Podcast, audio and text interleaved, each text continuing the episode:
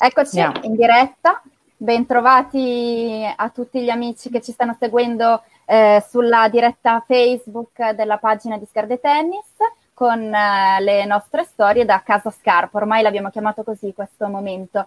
E oggi è proprio Casa Scarp, anche se siamo in tante diverse città italiane, perché ci siamo io e Ettore Sutti della redazione di Milano, c'è Laura Guerra dalla redazione di Scarp di Napoli e Enrico Panero invece che è dalla redazione di Scarp Torino. Quindi da nord a sud abbiamo presenti alcune della decina di redazioni cittadine che abbiamo per Scarp in tutta Italia. Bentrovati a voi, bentrovata Laura, bentrovata Enrico. Ciao. Buonasera a tutti. Ecco, allora con questi ospiti interni, oggi siamo in casa, vogliamo vedere un po' cosa sta succedendo, cosa è successo in questo periodo tra gli ultimi, nei servizi degli ultimi, ma anche nelle città, secondo un po' il nostro sguardo di Scarp. Ci sono dati della Caritas che dicono che la situazione anche da un punto di vista sociale, non solo sanitario, si sta facendo pesante. Ettore, è così? Ci puoi dire qualcosa? Sì, io faccio riferimento a una ricerca che ha fatto Caritas Italiana in quasi oltre la metà delle Caritas diocesane, e i dati che emergono sono assolutamente emergenziali, cioè sono quasi 40.000 le persone che hanno chiesto aiuto, più 110-120%, dipende un po' dalle diocesi, e tante persone nuove, quindi che non si erano mai rivolte prima a uno sportello Caritas. Il timore maggiore però qual è? Che lo tsunami maggiore sia ancora in qualche modo sopito, nel senso che al momento si registravano in coda persone con un tipo di lavoro magari più precario rispetto ad altri, cioè prima erano in coda solo gli ultimissimi, adesso sono in coda i penultimi. Il rischio è che tra un po' si possano mettere in coda anche i primi, nel senso ora troviamo camerieri, colf, badanti, anche qualcuno che aveva magari il negozio, da cui era la sua unica entrata, che vi è stato chiuso per 2 mesi come lockdown, qualche operaio a cui non è ancora purtroppo arrivata la cassa integrazione. Questo succede tra l'altro da nord a sud, quindi succede a Napoli, succede a Palermo, ma succede anche a Milano, dove oltre 5.000 persone si sono messe in fila, e succede anche a Torino, Enrico, 2.800 persone che si sono messe in coda a Torino e servizi alla Caritas. Cosa ci puoi raccontare dal tuo punto di osservazione? Sì, da Torino praticamente la situazione rispecchia i dati che hai elencato. Ci segnalavano, il centro d'ascolto diocesano ci segnalava un incremento del 120%. Di osservazione. Sì, da Torino praticamente nei due mesi di chiusura, insomma di lockdown. Oltre però all'aspetto quantitativo c'è l'aspetto qualitativo, cioè ci segnalavano il fatto che si sia rivolta un'utenza prima sconosciuta al centro d'ascolto, che va dalla donna commerciante col negozio da estetista, che ha sempre avuto un reddito medio buono, che però è appunto magari in separazione con un paio di figli, che in questo periodo non ha avuto entrate, e quindi alla fine deve avere il coraggio anche di rivolgersi a Caritas, no? Per chiedere. Le richieste principali riguardano il cibo, una cosa che colpisce di più delle richieste economiche. Il cibo è stato chiesto anche, ci segnalavano, da studenti universitari che immigrati per studiare a Torino dal sud Italia si sono trovati bloccati qua senza la possibilità di arrotondare quei lavori serali nei locali, o lì ognuno cercava chiaramente di far tornare i conti, e quindi dopo 1 mese, 40 giorni di questa situazione non avere la possibilità di comprarsi dei prodotti alimentari. Un'altra cosa che ci segnalavano piuttosto nuova non sono solo le situazioni di precarietà del lavoro, ma anche di semiprecarietà del lavoro, cioè persone che lavorano, che hanno una parte di retribuzione ufficiale, una parte informale. La cassa integrazione gli viene calcolata sulla parte chiaramente ufficiale, per cui prima con l'integrazione diciamo in nero avevano un'entrata anche dignitosa, ora si trovano con una cassa integrazione assolutamente insufficiente. Quindi sì, sia a livello quantitativo che qualitativo la situazione è stata difficile in questi mesi, ma come dicevi tu, Ettore, preoccupa la prospettiva, perché bisognerà capire queste persone come riusciranno a uscire da questa situazione e gli altri che intanto inizieranno a scontare il passare del tempo senza entrare. Cioè.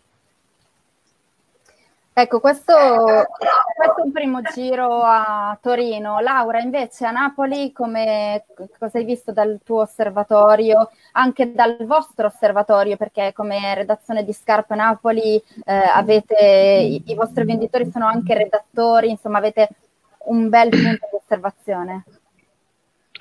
Sì, la nostra redazione riapre ufficialmente oggi ed era lunedì 8 marzo quando abbiamo chiuso e adesso è lunedì 8 giugno. Riflettevo proprio un attimo prima di collegarci su questa coincidenza. Sono 3 mesi esatti. Io quel che vedo è che a Napoli non è partito il commercio, non è partito la possibilità di spendere, di comprare, quindi Napoli non è una città industriale, è una città che si regge molto sui servizi, sul commercio e sull'informalità.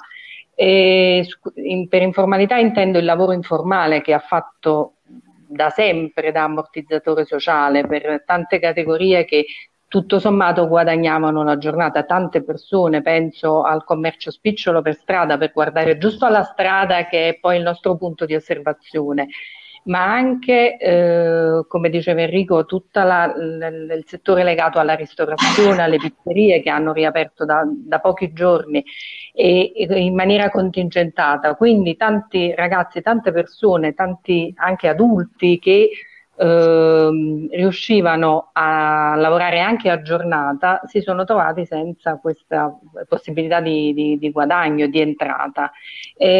Io in città avverto un clima di attesa. Da una parte c'è l'attesa di tutti questi sostegni economici che devono arrivare, sia dalla cassa integrazione, sia avete visto che comunque c'è stata un'azione molto serrata, intanto a livello comunicativo del governatore De Luca, che ha messo in campo una serie di misure destinate a diverse categorie di sostegno al reddito, però in tante famiglie, nella maggior parte delle famiglie, questi sostegni non sono ancora arrivati. Abbiamo perso Laura. È saltata Laura.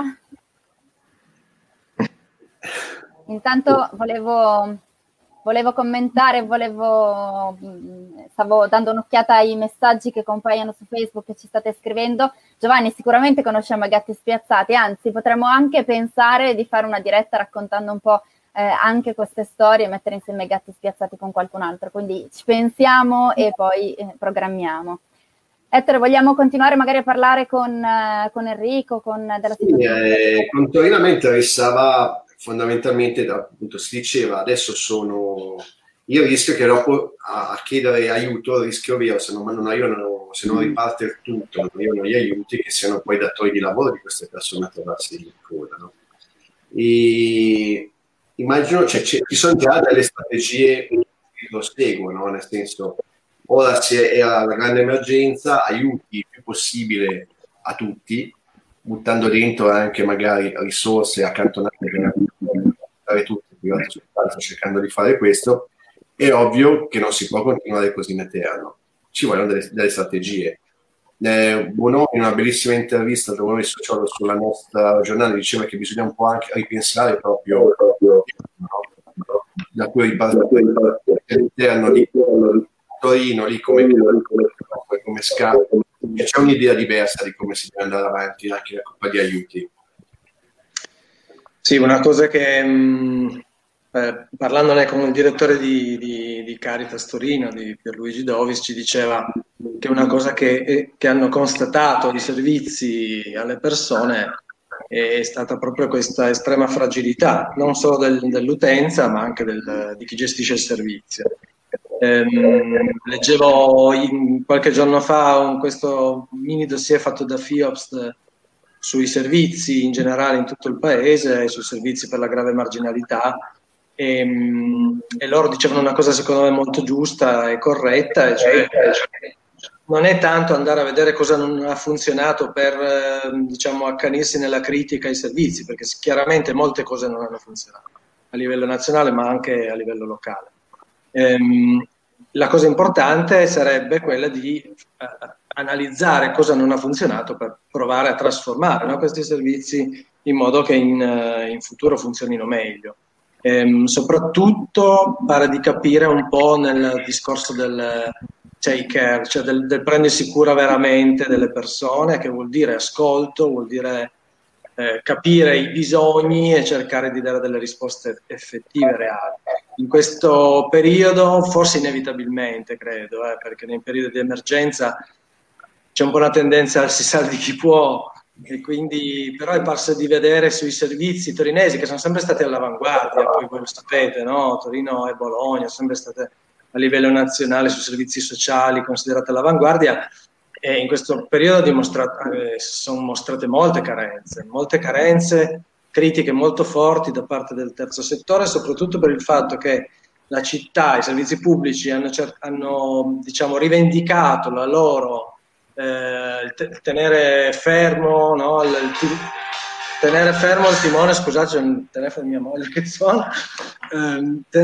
timone sul garantire i servizi essenziali. Ma la critica è stata proprio quella: in un periodo di emergenza, soprattutto per le persone più vulnerabili, più deboli, garantire i servizi essenziali non è sufficiente.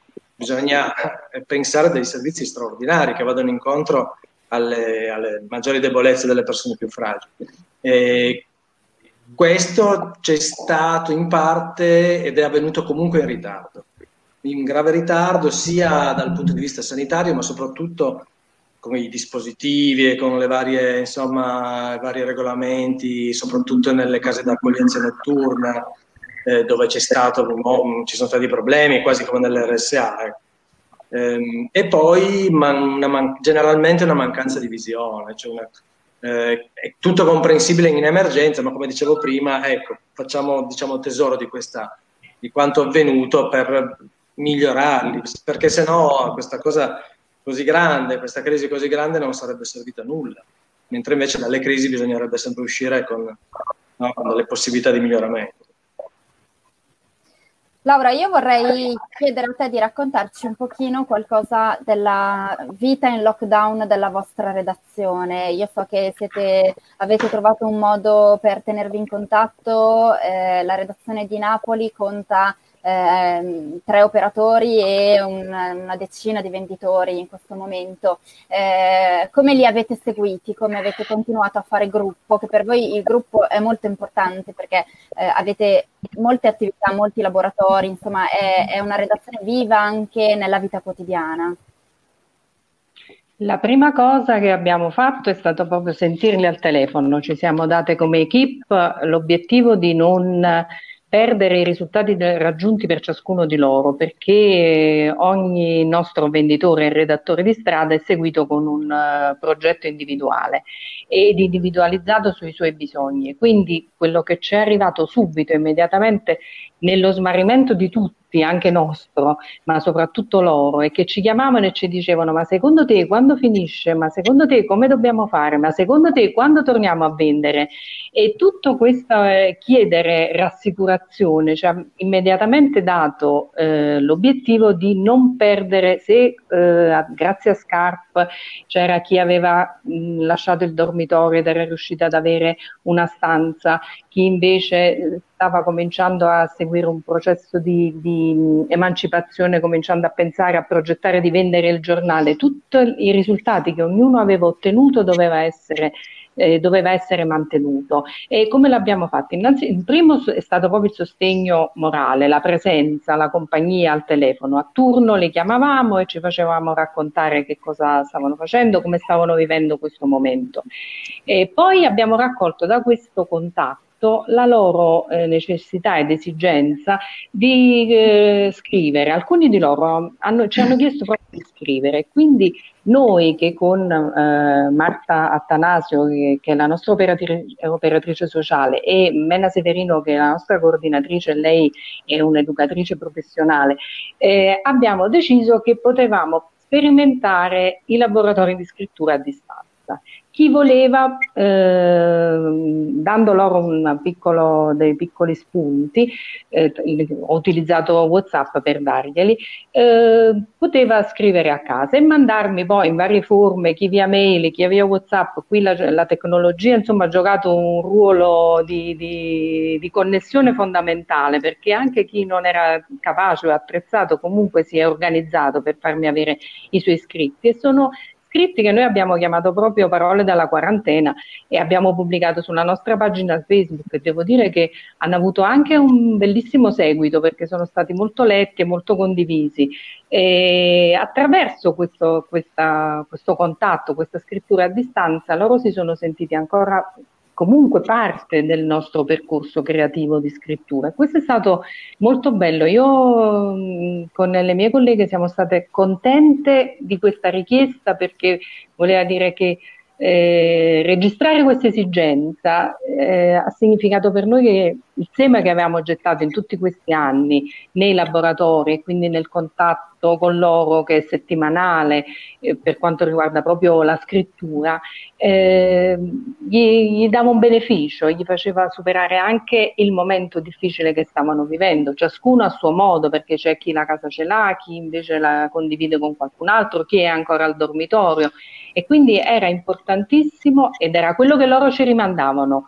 Ma io adesso torno indietro, mi sento di tornare indietro, e poi chiaramente le mie colleghe che sono educatrici hanno strumenti per leggere questi disagi, a differenza di me che, insomma, che mi occupo della parte più creativa della faccenda, leggevano in questa loro paura di regressione un'esigenza di intervento, e abbiamo provato a organizzarci così, e devo dire che, insomma, è stato anche molto molto bello. Però adesso vogliono tornare, ci stanno chiedendo quando ci rivediamo, quando ricominciamo con i laboratori, e noi, insomma, rispettando le misure di sicurezza, per fortuna abbiamo una sede che ci permette di dividerli in gruppi, di farli rientrare, penso nella seconda metà di giugno potranno finalmente rimettere la penna sul quaderno e ricominciare a raccontarsi.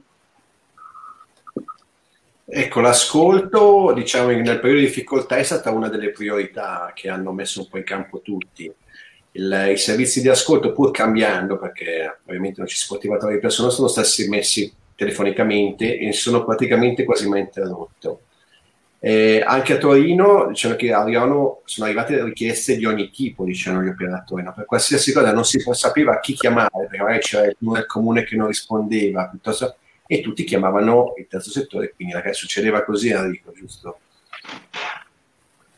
Sì, sicuramente il Comune ha messo a disposizione dei numeri verdi per, chiaramente, il numero della protezione civile, per gli interventi, diciamo, di aspetto sanitario, no?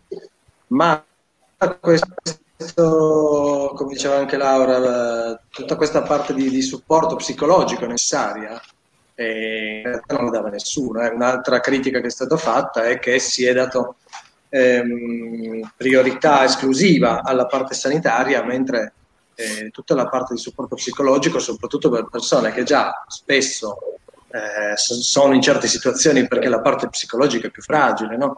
Quindi l'ansia di questo periodo, come diceva Laura, quando ricomincia. Dicevano al centro d'ascolto che ci sono state alcune persone, non moltissime, ma alcune, è la cosa indicativa, che chiamavano ogni giorno per chiedere: ma io posso uscire? Oggi posso uscire, domani posso uscire? E loro dà sempre la stessa risposta.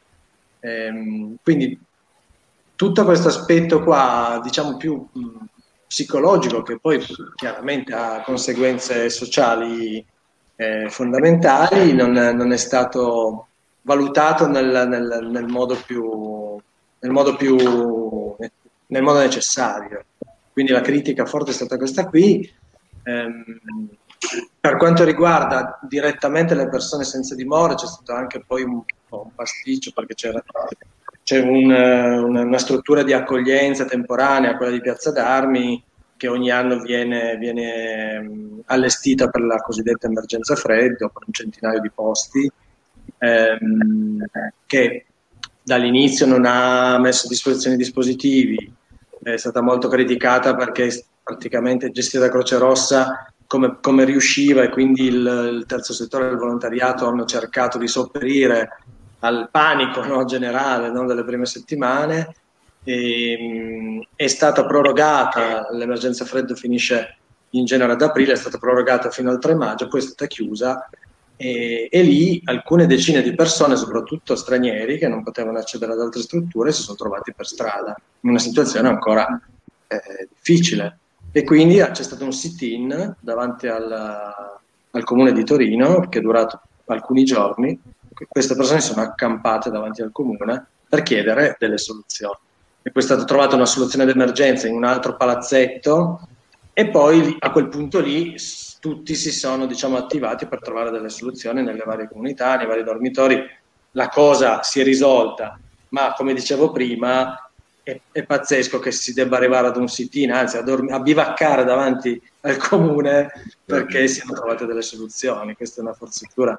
E quindi è stato abbastanza emblematico, abbastanza una metafora di questo periodo, perché di fronte a chi si fa sentire che alza la voce si sono cercate delle soluzioni, se no non si sono cercate, e questo non è bello, soprattutto perché le persone di cui ci occupiamo noi spesso non hanno la voce forte. Laura, prima tu dicevi che i venditori non vedono l'ora di tornare a mettere la penna sul foglio di carta. Oggi è anche casualmente è l'ultimo giorno di scuola, nonostante quest'anno la scuola sia stata, possiamo dire non degna di questo nome. Se non sbaglio, per il prossimo numero di Scarp tu stai preparando anche una storia che parla di una maestra. Ci puoi dare qualche anticipazione di storie da Napoli che troveremo, che ci racconterai prossimamente? Sì, in questo periodo avevo sentito della maestra Angela. La maestra Angela in un quartiere di Montesanto fa parte di un'associazione che si chiama Lo Sgarrupato, è un centro sociale, e ha cominciato a portare la spesa, portare i generi alimentari alle persone, alle famiglie in difficoltà del quartiere. E con questa scusa ha cominciato a seguire i bambini di queste famiglie, chiedendo se dovevano fare dei compiti, se avevano bisogno di aiuto, che compiti dovevano fare, se avevano il computer, se avevano la connessione. Quindi si è messa a servizio di queste famiglie, ha dato una mano a tanti bambini che comunque dalla quarantena, con difficoltà già magari le loro difficoltà proprio di apprendimento, poi non erano attrezzati con la tecnologia, non avevano abbastanza connessione, abbastanza giga, non avevano in alcuni casi il computer, e lei ha cercato di seguire dando una mano ai ragazzini soprattutto delle elementari, e il suo obiettivo era quello di seguirli nel fare i compiti e nel mantenere il legame con la scuola, che in questo momento in alcune zone della città è fortemente a rischio, perché è un attimo che passi all'abbandono scolastico in questa fase di fragilità e di mancanza proprio del contatto con gli insegnanti, con i compagni, con l'aula. Quindi la didattica in senso stretto per lei era la questione secondaria. Ha usato l'escamotage dell'aiuto, della spesa e dell'aiuto alimentare per rimanere in relazione, per fare da tramite, e questa è la sua forza, perché continua a seguire questi bambini, e sicuramente io non l'ho sentita ultimamente, però ha intenzione di continuare questo suo progetto, che è un progetto personale, che mantiene forte il legame nella comunità, perché questo noi stiamo parlando di Montesanto, che è un quartiere comunità dove tutti si conoscono, dove comunque c'è l'abitudine a raccontare dei propri problemi agli altri, quindi la difficoltà relazionale lei non l'ha registrata, ed è stato molto semplice fare amicizia notizia e diventare poi un punto di riferimento.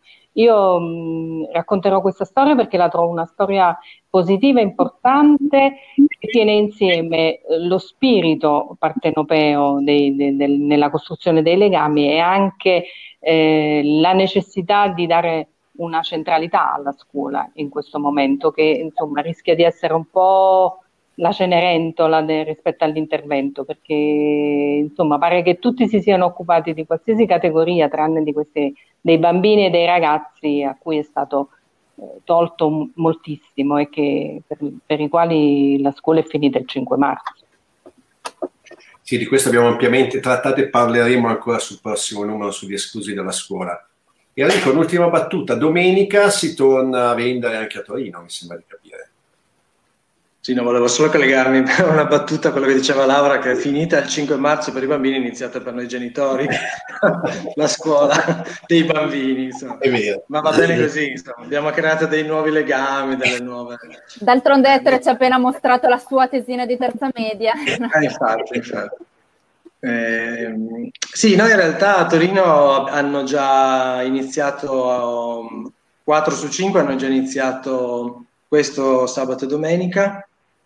Uno di loro, il più coraggioso, aveva già provato, diciamo, a sondare la settimana precedente.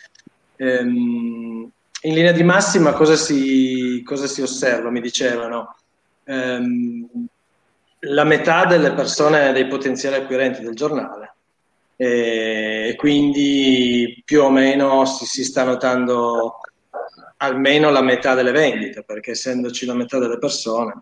Per il resto molta solidarietà, ci dicevano che molte persone sono felici di rivedere i venditori, alcuni sono anche più propensi, diciamo, a rilasciare delle mance, insomma a cercare di aiutarli in qualche modo, no? Dopo questi mesi in cui non li hanno visti e si chiedevano come avessero fatto. Poi appunto, come diceva Laura, anche a Torino, a parte che sono pochi, sono 5 persone che vendono, ma hanno storie abbastanza diverse uno dall'altro, quindi sia caratterialmente che economicamente, ecco, hanno situazioni diverse.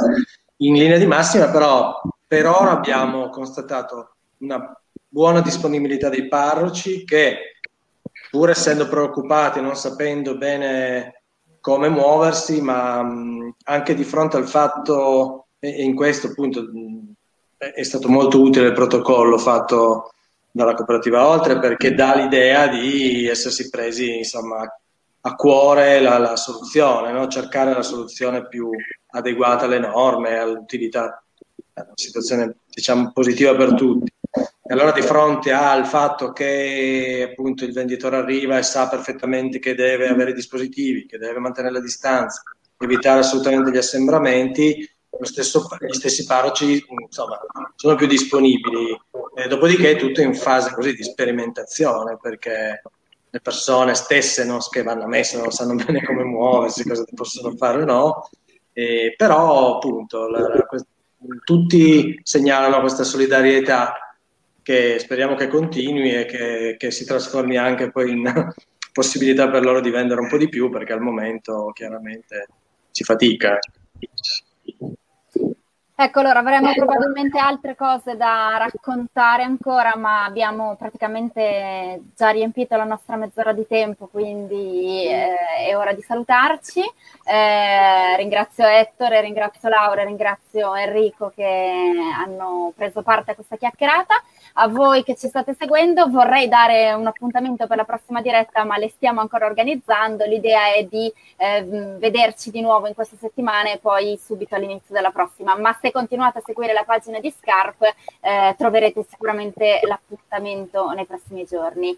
Grazie a voi che ci avete seguito e a risentirci, a rivederci allora ancora una volta questa settimana. Grazie a tutti. Ciao a tutti. Ciao. Ciao.